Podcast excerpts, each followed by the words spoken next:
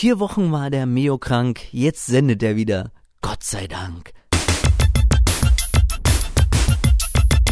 Fantastic. Utopia.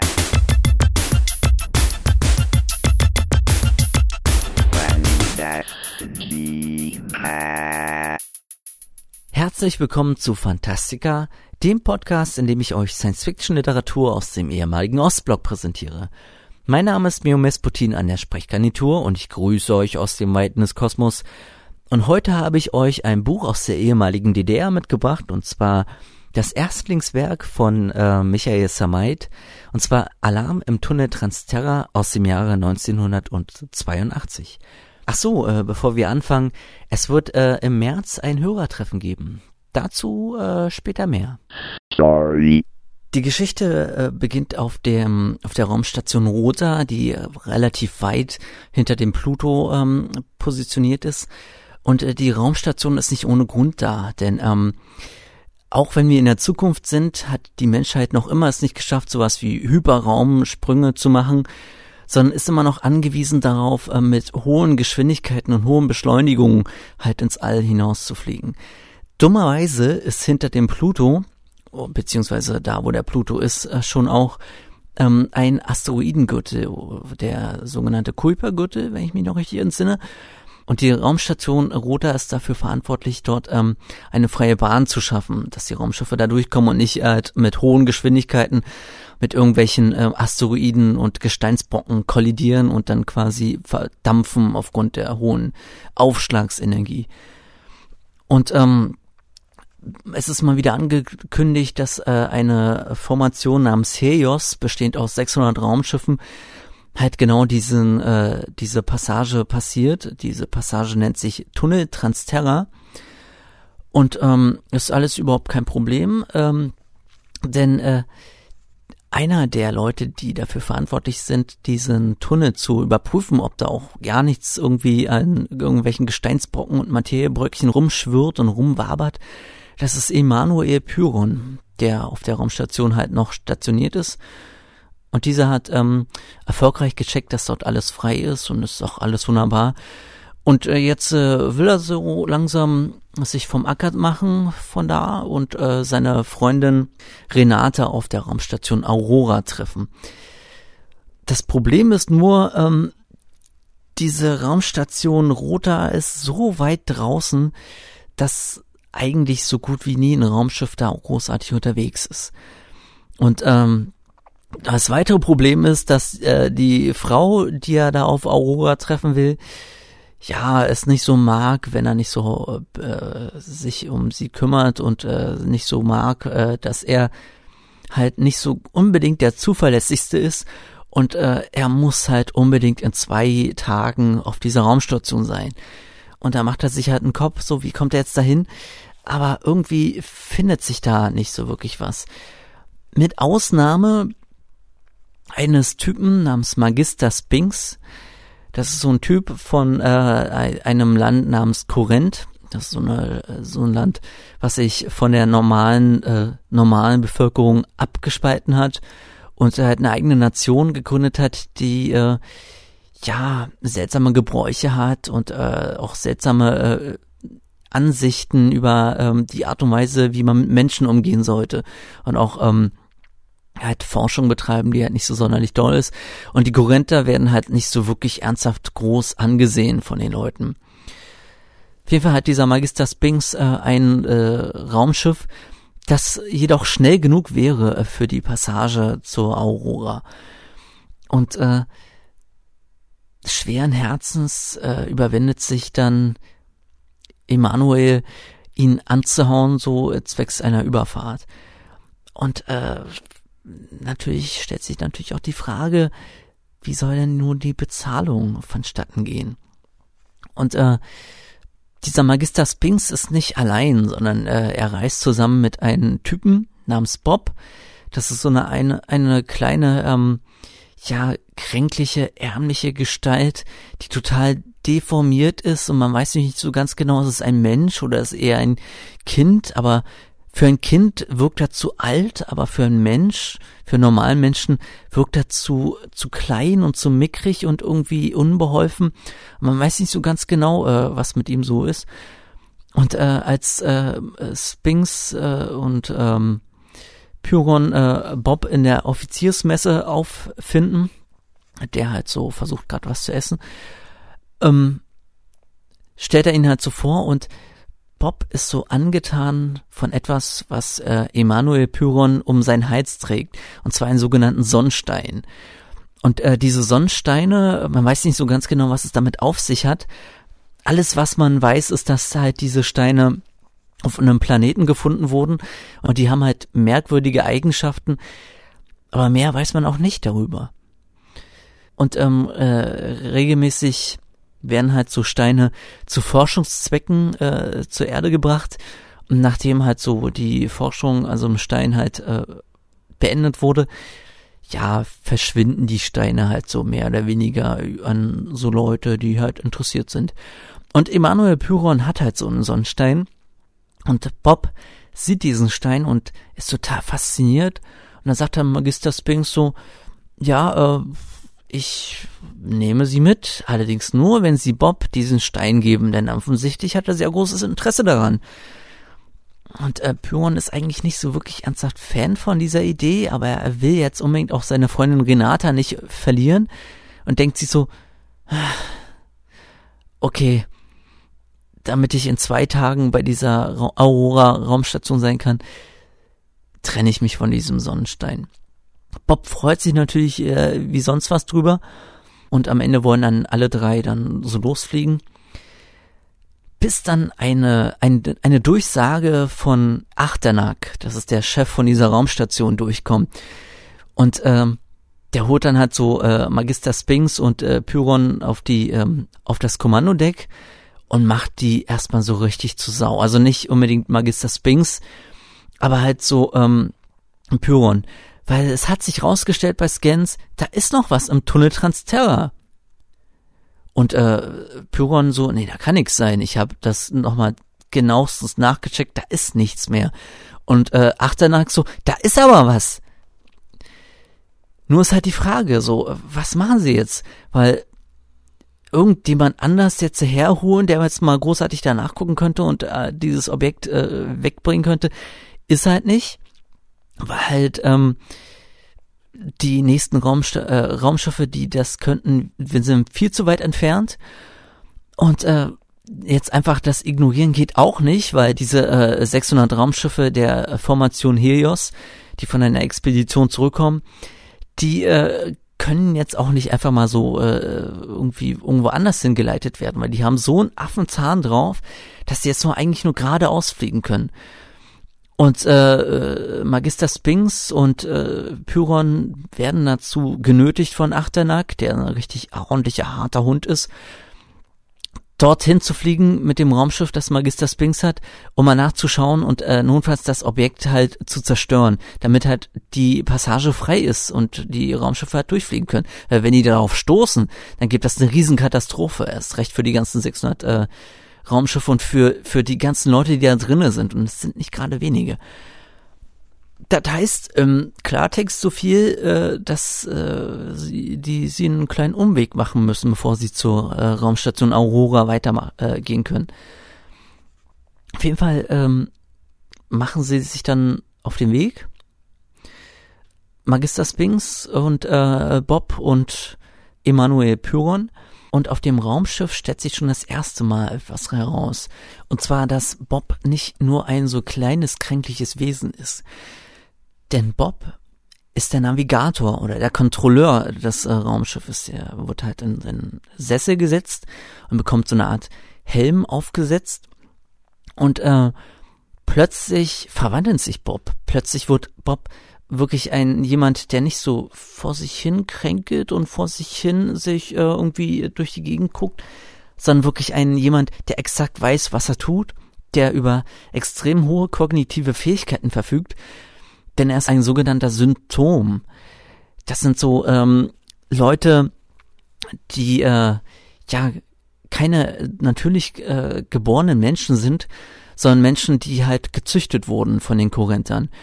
Und äh, Pyron ist äh, total schockiert, weil bislang gab es nur Gerüchte, dass es sol solche Wesen gäbe und plötzlich sieht er einen vor sich. Und das ist halt ziemlich schockierend für ihn. Auf jeden Fall starten sie halt in Richtung Tunnel Transterra und ähm, bekommen dann lauter kleinere und größere Probleme, dass unter anderem halt der Sonnenstein, den jetzt Bob hat, seltsame Sachen macht. Also fängt an zu leuchten und ähm, Magister Spinks ist total äh, irritiert, weil er denkt so, dieses Ding, was da im Tunnel ist, was auch immer es ist, scheint irgendwie eine Verbindung zu diesem Sonnenstein zu haben. Und äh, Mann der Tat, wie äh, Magister Spinks nun mal halt ist, nimmt er das Ding und pfeffert es einfach raus aus dem Raumschiff, damit es einfach weg ist. Natürlich ist Bob da nicht so wirklich ernsthaft glücklich drüber, aber er kann halt nichts dagegen machen.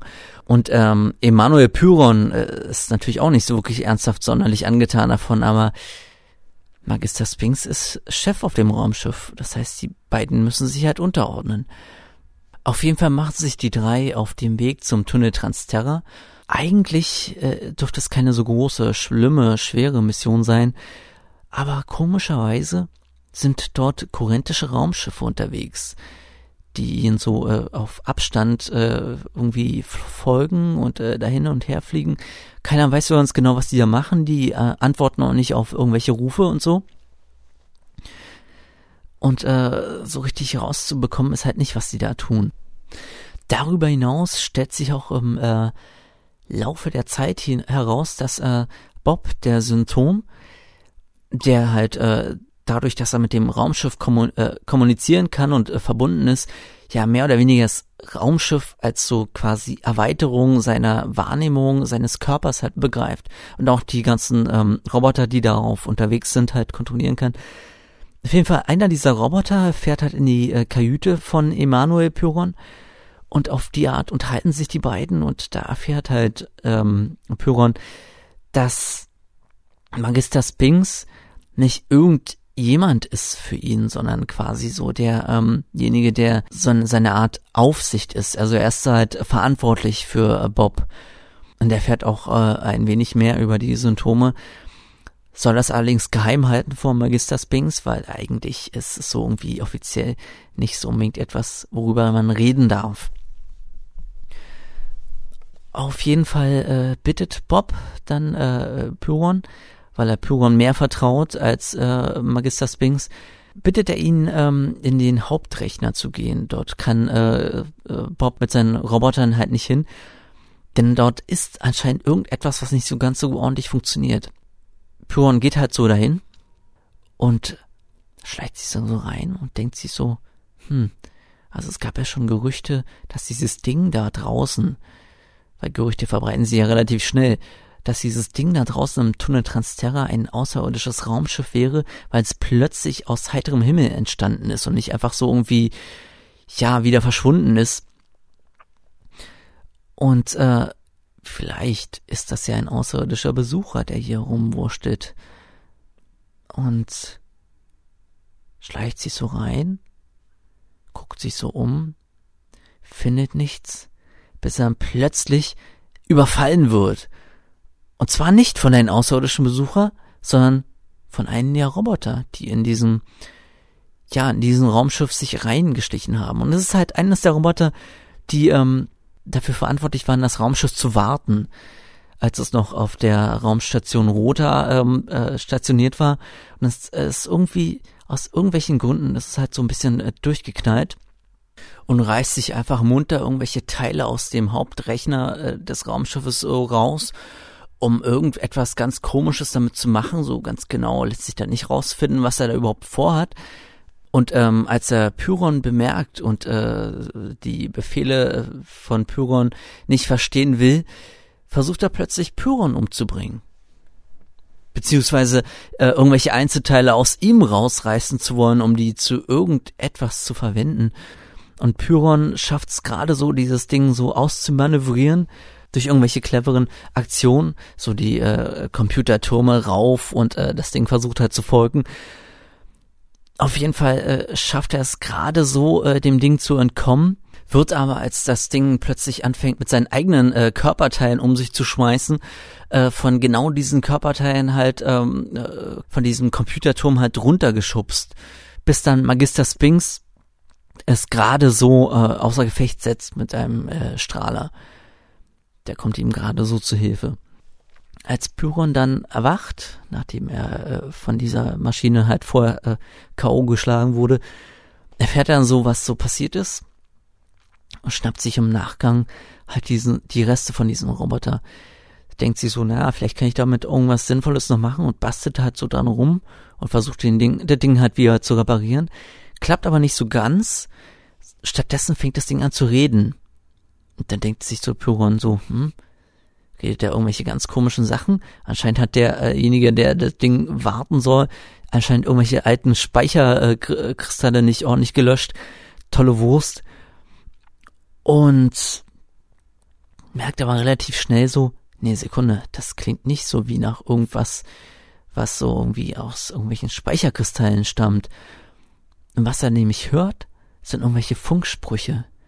Irgendwelche Funksprüche von irgendwelchen Leuten, die sich äh, mit der Bezeichnung Medea bezeichnen. Und äh, sie unterhalten sich über Dinge, die auf dem Raumschiff passieren. Also auf dem Raumschiff, auf dem sie sich halt befinden. Und äh, mit einer erstaunlichen Präzision. Und zuerst denkt so, ähm, und denkt so Pyron, das wird wohl eines dieser korinthischen Raumschiffe sein, die wir da so ge gesehen haben und die nicht geantwortet haben auf ähm, irgendwelche Funksprüche. Aber nein, dazu, da, da, da, die müssten auf dem Raumschiff sein, um da so gut äh, kommunizieren zu können. Und anscheinend, ja, also, wer könnte das dann sein? Und äh, Magister Spinks kann es nicht sein. Der pennt schon wieder, so wie eigentlich die ganze Zeit über, wenn gerade nichts zu tun ist. Ich kann es auch nicht sein. Ich, Emanuel Pyron, bin ja hier und höre gerade diesem äh, Funkspruch zu. Okay, dann kann es eigentlich nur Bob sein. Und anscheinend unterhält sich Bob mit Leuten, die sich äh, Medea äh, nennen, über irgendwelche Dinge, ohne dass Magister Spinks davon weiß. Und als dann äh, äh, Pyron zu Bob halt hingehen will, dreht er sich um und sieht dann, dass Magister Spinks in der Tür gestanden hat und die gleichen Schlüsse gezogen hat, dass Bob anscheinend hinter ihren Rücken irgendwelche komischen, krummen Dinger dreht und einfach in Kontakt ist mit irgendwelchen Leuten, die nicht so gut sind. Denn Medea ist nicht irgendwer, sondern Medea ist eine geheime äh, Organisation der Symptome und ähm, diese ist halt ein wenig illegal und Magister Spinks weiß ganz genau, was passiert, wenn das rauskommt. Nicht nur, dass jetzt irgendwie das Ganze ein bisschen Ärger geben könnte, sondern naja, das könnte unter Umständen unter Verrat laufen. Und das wird unter Korinther nicht so wirklich günstig halt gesehen. Und nicht nur das, scheinen die auch ein sehr großes Interesse an diesem Ding im Tunnel Transterra zu haben und der Ansicht zu sein, dass es sich dabei auch um ein außerirdisches äh, Raumschiff handelt. Ja, somit haben wir schon mehrere Probleme. Nicht nur, dass ähm, Pyron eigentlich zu seiner Freundin wollte und stattdessen nochmal äh, dazu gezwungen wird, seinen Job nochmal gründlicher zu machen, obwohl er ihn eigentlich schon erledigt hat. Nicht nur, dass dieses Ding im Tunnel Transterra möglichst schnell weg muss, weil sonst gehen einfach mal 30.000 Leute und 600 Raumschiffe einfach mal hops. Und äh, nicht nur, dass da irgendwelche korinthischen Raumschiffe da rumwuseln, äh, von denen halt keiner weiß, was die überhaupt treiben und die auch auf keine Funksprüche antworten. Nicht nur, dass äh, wir halt da rausfinden, dass äh, Bob irgendwie hinter ihrem Rücken krumme Dinger dreht. Nein, wir finden auch heraus, dass es vielleicht gar keine so gute Idee war von Magister Spinks, den Sonnenstein aus dem Raumschiff zu pfeffern. Und noch immer sind wir nicht angekommen bei diesem Ding im Tunnel Transterra. Noch immer sind die Leute von der Formation Helios in höchster Lebensgefahr. Und langsam geht den dreien die Zeit aus. Outdoor. Michael Samait ist einer der bekanntesten und auch der äh, erfolgreichsten Science-Fiction-Autoren in der DDR, in der ehemaligen DDR. Und ähm, er wurde geboren 1950 in Priesen im ehemaligen Bezirk Cottbus und ähm, erlernte erstmal den äh, Beruf des Elektromechanikers, bevor er später ein Physikstudium äh, begann, was er jedoch aus gesundheitlichen Gründen äh, abbrechen musste. Und danach war er halt ähm, beim Film und Fernsehen, äh, wurde Leiter eines Tonstudios, äh, von einem Filmstudio, war ab 1981 Lektoratsmitarbeiter am Verlag Neues Leben und äh, danach wurde er freischaffender Schriftsteller. Er hat in den 70ern äh, bereits erste äh, Kurzgeschichten veröffentlicht, unter anderem halt Das Tier ähm, äh, der Anthologie Begegnung im Licht, sowie auch äh, in der gleichen Anthologie ähm, die Geschichte Urlaub auf Aldebaranisch. Und äh, in der Geschichte Das Tier zeigen sich schon erste ähm, Hinweise auf etwas, was sich dann später in seinen Romanen, äh, speziell in der Sonnenstein-Trilogie halt widerspiegeln sollte. Und zwar, dass er seine Geschichten versucht, äh, in einem Universum spielen zu lassen. Also er erschafft nicht für jedes Buch ein neues Universum, sondern ähm, speziell die Sonnenstein-Trilogie spielt halt in, innerhalb eines äh, Story-Universums. Die Sonnenstein-Trilogie äh, begann halt äh, mit dem Buch Alarm im Tunnel Transterra 1982 und äh, danach kam dann halt noch im Glanz der Sonne Zaurak und das Geheimnis der Sonnensteine heraus, die ich später auch noch rezensieren werde. Erstaunlicherweise, obwohl er einer der beliebtesten Science-Fiction-Autoren aus der DDR ist, hat er gar nicht mal so viele äh, Bücher veröffentlicht, sondern äh, in der Hauptsache halt äh, fünf Bücher. Zum einen halt die Sonnenstein-Trilogie und dann noch äh, 1987 Drachenkreuzer Igoros und 1997 Copyworld. Darüber hinaus war er hauptsächlich eher so mit Kurzgeschichten noch ähm, aktiv und äh, auch als Herausgeber von halt äh, Science-Fiction-Anthologien noch zu DDR-Zeiten. So die Bücher aus dem Tagebuch einer Ameise von 1985 und Der lange Weg zum blauen Stern 1990, was eines der letzten Science-Fiction-Bücher äh, war, die zu DDR-Zeiten noch rauskamen. So nach der Wende schien es so ein wenig äh, ruhig um ihn zu werden, erst so halt, wie gesagt, der Roman Copyword von 1997 und auch äh, Erzählungen äh, aus dem Jahr 2000 und 2011, äh, Happy Independence Day in der Zeitschrift Alien Kontakt und äh, der achte Tag der Schöpfung respektive, ähm, waren ein weiteres Lebenszeichen von ihm. Von daher kann man eigentlich jetzt nicht mal so wirklich viel von ihm erzählen aber äh, er lebt auf jeden Fall noch in Berlin und, äh, und mal schauen, vielleicht kann ich ihn ja mal äh, für ein Interview gewinnen. Das wäre natürlich ganz cool, dass wir vielleicht noch ein bisschen was auch über die Zeit nach der Wende von ihm erfahren. Bis dahin muss das erstmal reichen, was es an Informationen über ihn gibt und ähm, ja, Michael Samait.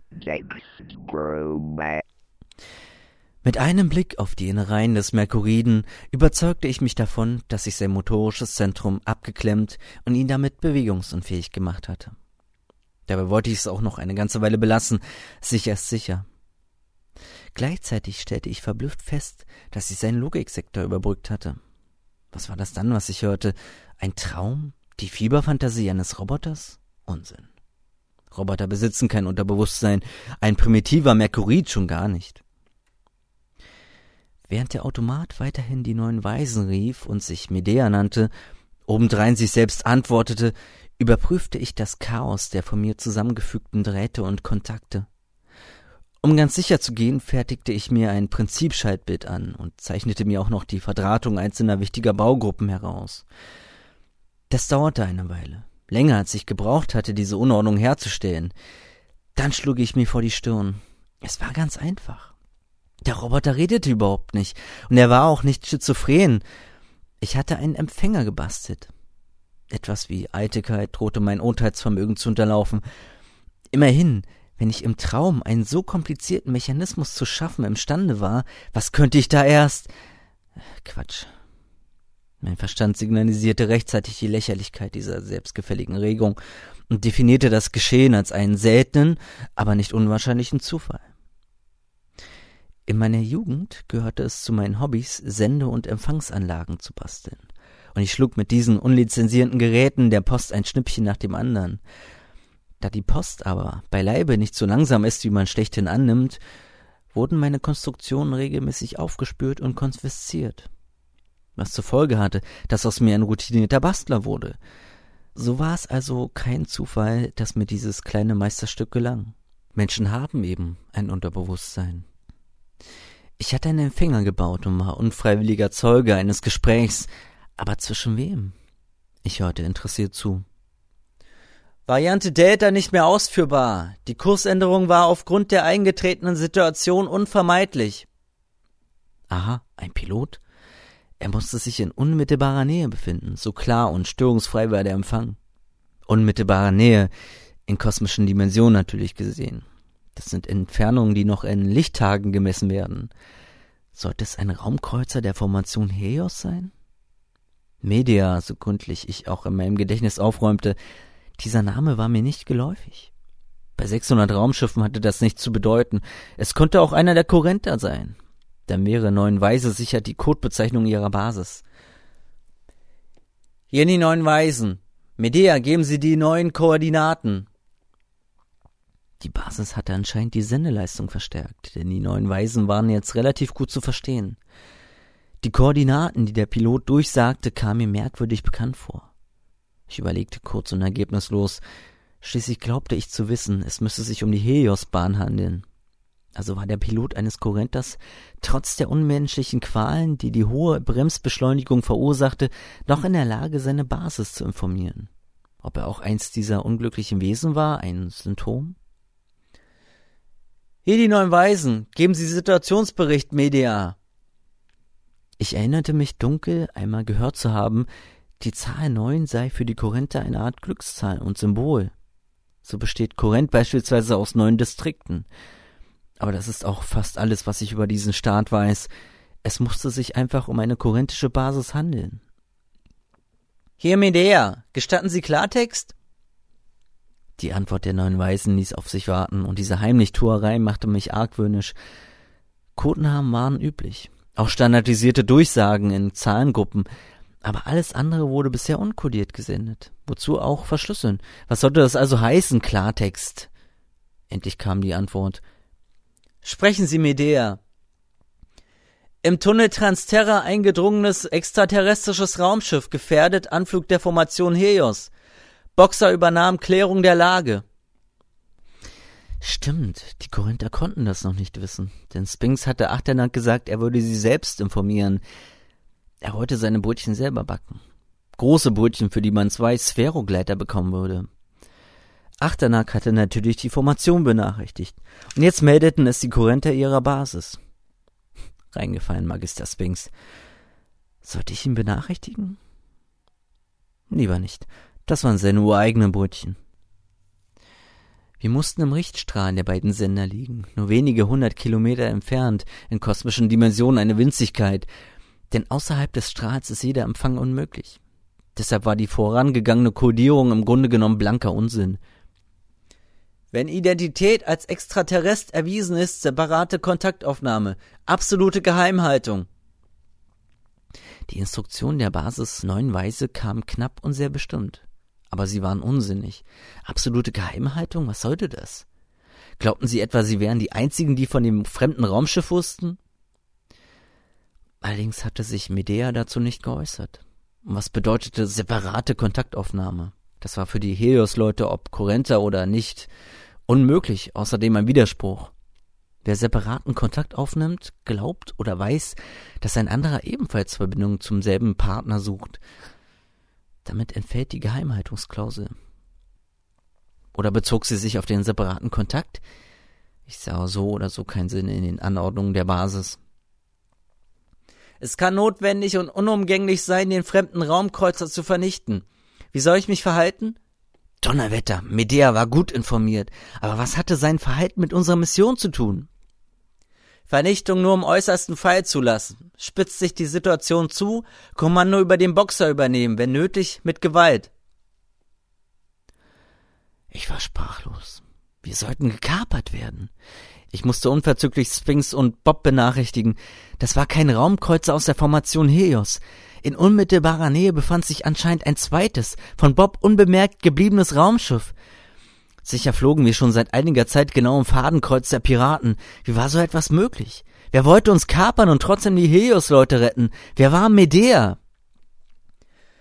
An Bord befindet sich der Sicherheitsinspektor Pyron. Was soll mit ihm geschehen? Die kühle, monotone Stimme hatte meinen Namen genannt. Mir rann etwas Frostiges durch Arme und Beine. Handeln Sie nach eigenen Ermessen, Medea. Handeln Sie nach eigenen Ermessen. Mein Schicksal war in die schmutzigen Hände eines zu allem entschlossenen Piraten gelegt worden. In meinem Kopf knackte es schmerzhaft. Ich begriff die Situation nicht, nur dass sie gefährlich war. Hinter mir raschelte es. Ich fuhr wie von der Tarante gestochen herum, bereit mich wie ein Löwe auf den Feind zu stürzen. In der Kabinentür stand Sphinx. Er musste alles mitgehört haben. Sein Unterkiefer war heruntergeklappt wie bei einem Nussknacker. Das massige Kinn zitterte unmerklich und in seinem vor Wut deformierten Gesicht loderten zwei Fackeln unversöhnlichen Hasses. Über seine zuckenden Lippen kamen nur drei Worte. Er wirkte sie hervor wie einen verschluckten Knochen. Bob, das Schwein! Doch ehe ich recht begriffen hatte, war er verschwunden. Nach und nach verstand ich. Bob, die Koordinaten. Ich trotte, das waren haargenau unsere eigenen. Und da Sphinx nicht Medea sein konnte, blieb nur noch einer. Kein zweiter Raumkreuzer, kein Pirat, woher auch. Medea konnte nur einer sein. Bob! Ich stürzte aus der Kabine und rannte wie von allen Teufeln gehetzt hinter Sphinx her.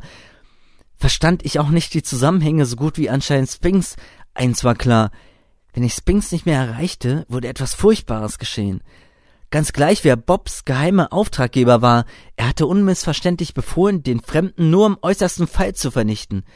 Das war eine vernünftige Einstellung. Also konnte derjenige, der diese Anweisung gab, kein übelwollender Mensch sein. Offenbar kannten die neuen Weisen die Schießwut des Magister Sphinx und offenbar kannte Sphinx die neuen Weisen und war nicht gut auf sie zu sprechen. Ich musste Bob zu Hilfe eilen zitiert ab Seite 122 in der Hardcover-Ausgabe des Verlags Neues Leben, ähm, Band 170 äh, aus der Reihe Spannend erzählt aus dem Jahre 1982. Bad Lied. Alarm im Tunnel Transterra ist ein ziemlich ähm, klassischer Science-Fiction-Roman. Äh, insofern, als dass er wirklich die ganzen vielen klassischen Elemente beinhaltet, Raumschiffe, ähm, Raumstationen, alltägliches Raumfahrbusiness dann ähm, synthetische Menschen oder nicht unbedingt synthetische Menschen, sondern halt so ähm, Züchtungen von äh, Spezialmenschen, dann halt außerirdischen und außerirdischen Raum, äh, Raumschiffen und äh, natürlich auch äh, verschiedene Kulturen, die aufeinander äh, stoßen. Und ähm, was an dem Roman äh, sehr gut ist, das ist so die Tatsache, dass man einen sehr guten Einstiegsroman hat, wenn man so mit Science Fiction sich auseinandersetzen möchte und schon ein bisschen gefordert werden möchte, oder dass man überfordert wird, wie es unter Umständen bei Andimon am Anfang äh, einem passieren kann, also bei Andimon von den Steinmüllers, äh, hat man hier wirklich so einen Roman, der einen ähm, in die Science Fiction holt, ohne einen zu überfordern.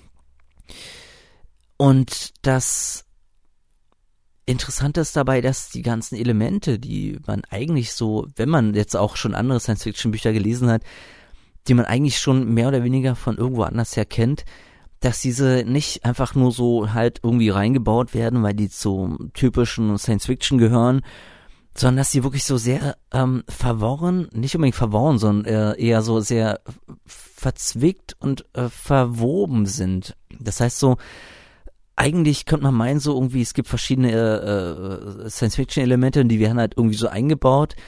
Aber ähm, alles fußt und äh, basiert aufeinander. Das heißt, so die Dinge, die am Anfang relativ einfach und klar einem erscheinen, werden dann im Laufe der Zeit um einiges äh, komplexer. Also während die Geschichte am Anfang anfängt mit, da ist ein Objekt im äh, Tunnel Transterra und das muss da weg, sonst wird das ein bisschen doof für die ganzen Raumschiffe, die da durch wollen kommen dann halt so sehr viele politische äh, Aspekte noch hinzu und äh, sehr viele äh, äh, Individualinteressen und auch sehr viele Dinge, ähm, ja, die am Anfang einen so ohne weiteres überhaupt gar nicht so in den Sinn gekommen sind. Das heißt, man erfährt sehr viel über die ganzen Welten. Man erfährt auch sehr viel über die Korinther, was am Anfang, also am Anfang sind die Korinther ja so ein Völkchen, worüber man halt so Gerüchte gehört hat, aber so richtig weiß man über die nicht so wirklich was, weil die sich relativ zurückhalten. Man erfährt halt sehr viel über die Kultur ähm, äh, im Laufe des Buches. Über den Stil des Romans kann man sagen, so, ähm, man muss halt mögen, dass äh, der Autor einen sehr viele Dinge auch erzählt. Also, dass nicht unbedingt jetzt so sehr viele Sachen äh, einem so ähm, ja zum Rätseln da sind, sondern man äh, bekommt das wirklich sehr klar auch äh, dargestellt und präsentiert. Wenn man das mag, wenn man nicht so, so der Fan ist, äh, in Romanen jetzt zu rätseln, sondern wirklich äh, möchte, dass der Autor einen sehr viel über die Welt erzählt, noch sehr detailreich, dann ist man mit dem Buch auf jeden Fall extrem gut bedient, wenn man wirklich sehr viel erfährt. Wer ein bisschen eher so Fan davon ist, so sich ein bisschen, ja, inspirieren zu lassen von dem, was der Autor schreibt und äh, seine eigenen Gedanken zu formulieren, kann es sein, dass das Buch ein bisschen äh, zu sehr ähm, einem so äh, die ganze ja Wahrheit auf den Präsentierteller legt. Was jetzt nicht schlimm ist, äh, aber es ist, kann halt unter Umständen so ein bisschen den Spaß trüben. Und ähm, für wen ist das Buch jetzt ansonsten noch geeignet? Also ich würde sagen, dass es eher so ein klassisches ähm, Science-Fiction-Buch ist äh, für Jugendliche, also für äh, Einsteiger, die jetzt noch nicht so wirklich ähm, die äh, richtig krassen Sachen lesen können, sondern die halt wirklich ähm, überhaupt erstmal einsteigen wollen, anfangen wollen. Und da ist das äh, so ein ähnlich guter Einstieg wie halt vielleicht auch ähm, äh, einige Bücher von Jules Verne ein sehr guter Einstieg sind in die Science Fiction und gerade halt so auch als ähm, ja Abenteuerbuch im äh, Weltraum wirklich ähm, äh, eine Leseempfehlung. Das Buch ist noch erhältlich als äh, Kinderversion für E-Book-Reader. Ähm, ich glaube sogar direkt äh, durch den Autoren veröffentlicht worden. So ganz genau habe ich das nicht rausgefunden, aber ich vermute mal schon. Das heißt, ihr könnt das also noch direkt äh, neu kaufen. Ich weiß nicht, ob es auch noch eine aktuelle gedruckte Version davon gibt. Aber wenn ihr unbedingt eine physische Version noch haben wollt, die gab es auf jeden Fall zu DDR-Zeiten sowohl als ähm, Hardcover, das findet ihr definitiv äh, bei Amazon noch. Ich glaube auch als Softcover. Ich muss jetzt nochmal ganz genau gucken, aber das packe ich dann in die Shownotes zur Sendung. Auf jeden Fall lohnt sich aber, äh, denke ich mal, wenn ihr da nochmal die äh, E-Book-Version euch kauft, selbst wenn ihr keinen Reader habt, einfach nur um den Autor nochmal konkret zu unterstützen. Das war's mit der heutigen Episode von Fantastica. Weitere Informationen wie halt die Bezugsmöglichkeiten für äh, die Bücher und ISBN und ähnliches findet ihr auf der Webseite zur Sendung fantastica.mespotine.de. Dort findet ihr auch Möglichkeiten, ähm, wie ihr die Sendung unterstützen könnt, äh, über Flatter, über äh, Kommentare und ähnliches. Und äh, einige Kommentare kamen in jüngster Zeit äh, von euch. Da auf jeden Fall besten Dank, dass da auf jeden Fall ein paar sehr interessante Leseempfehlungen mit bei waren. Ich muss mal gucken, wann ich die mache, aber die stehen jetzt auch alle auf meiner ganz, ganz langen Liste an noch zu lesenden Büchern und äh, werden definitiv äh, von mir nochmal in einer späteren Folge äh, besprochen. Ja, ich habe am Anfang der Sendung ja schon mal erwähnt, ganz kurz, und jetzt kann ich es nochmal ein bisschen genauer erwähnen. Es wird ein Hörertreffen geben. Und zwar äh, veranstaltet der SF-Club äh, Andimon in Berlin jeden zweiten Donnerstag im Monat äh, einen äh, Vortragsabend oder generell eine Veranstaltung. Und äh, da wird es am 13. März einen Vortrag geben von Karl-Heinz Steinmüller. Wenn ihr nicht wisst, wer es ist, solltet ihr unbedingt Episode 1 nachhören. Ähm, und zwar wird er dort einen Vortrag halten über Zukunftsforschung und Science Fiction. Das heißt so, ähm, wie die Science Fiction die Zukunftsforschung äh, beeinflusst und auch äh, generell so äh, unsere technischen Entwicklungen. Und das wird auf jeden Fall, denke ich mal, ein sehr interessantes Thema. Im Anschluss an den Vortrag ist geplant, dass ich ihn noch interviewe für äh, eine zukünftige Episode von Fantastica. Und ähm, da könnt ihr natürlich mit bei sein. Also sowohl beim Vortrag als auch dann beim Interview. Und äh, natürlich auch konkreter noch Fragen stellen, falls ihr dann noch selber welche habt und ähm, ich nicht auf die Idee gekommen bin, die selber zu stellen. Das ist also eure Chance, eure 15 Minuten Ruhm in der Sendung zu bekommen. Ähm, konkret wird es dann, wie gesagt, am 13. März sein. Und zwar gegen 18.30 Uhr, kostet kein Eintritt. Und ähm, die Veranstaltung findet in der Ernststraße äh, 14 bis 16 statt, in äh, 12437 Berlin, in Treptow. Ich werde das Ganze nochmal in den Shownotes verlinken. Und ähm, ja, dort könnt ihr mich dann treffen. Dort könnt ihr äh, Karl-Heinz Steinmüller mal treffen und auch mit ihm ein Pläuschchen halten. Und ähm, ja, bin mal gespannt, wie das wird. Wenn ihr hinkommen wollt, äh, könnt ihr in den Kommentaren ein äh, Plus eins noch hinzufügen, so dass äh, wenn halt äh, sich ein paar Leute dazu finden, die halt äh, an dem Abend vorbeikommen wollen, dass wir dann halt so ein bisschen etwa wissen, so ob noch ein paar mehr Stühle hingestellt werden müssen oder nicht. Ja, also wie gesagt, ähm, am 13. März Hörertreffen, wenn ihr wollt. Ich bin auf jeden Fall da. Und äh, wenn ihr cool seid, seid ihr auch da. Ja, was bleibt sonst noch zu sagen? Ja, das Übliche wahrscheinlich. Äh, kontaktieren könnt ihr mich äh, über die Webseite, über Kommentare, die ihr dort hinterlassen könnt, über Facebook, facebook.com slash Messproteine oder auch über Twitter, twitter.com slash Messproteine. Und äh, darüber könnt ihr dann durchaus mit mir in Kontakt treten, wenn ihr wollt. Ja, ansonsten gibt's nichts weiter zu sagen. Ich entschuldige vielleicht ein wenig, dass ich noch ein bisschen verstufft bin und manchmal so ein paar Laute verschwinden. Das ist nicht Absicht, obwohl, vielleicht ist es Absicht und Kunst, vielleicht auch nicht. Gut, ähm, naja, bevor ich mich weiter irgendwie äh, verbassele, sage ich einfach bis zur nächsten Episode von Fantastica aus dem Weiten des Kosmos. Grüßt euch Meo Mesputin an der Sprechgarnitur. Und tschüss. In der nächsten Folge von Fantastica geht es um die Birne. die verdammte Birne.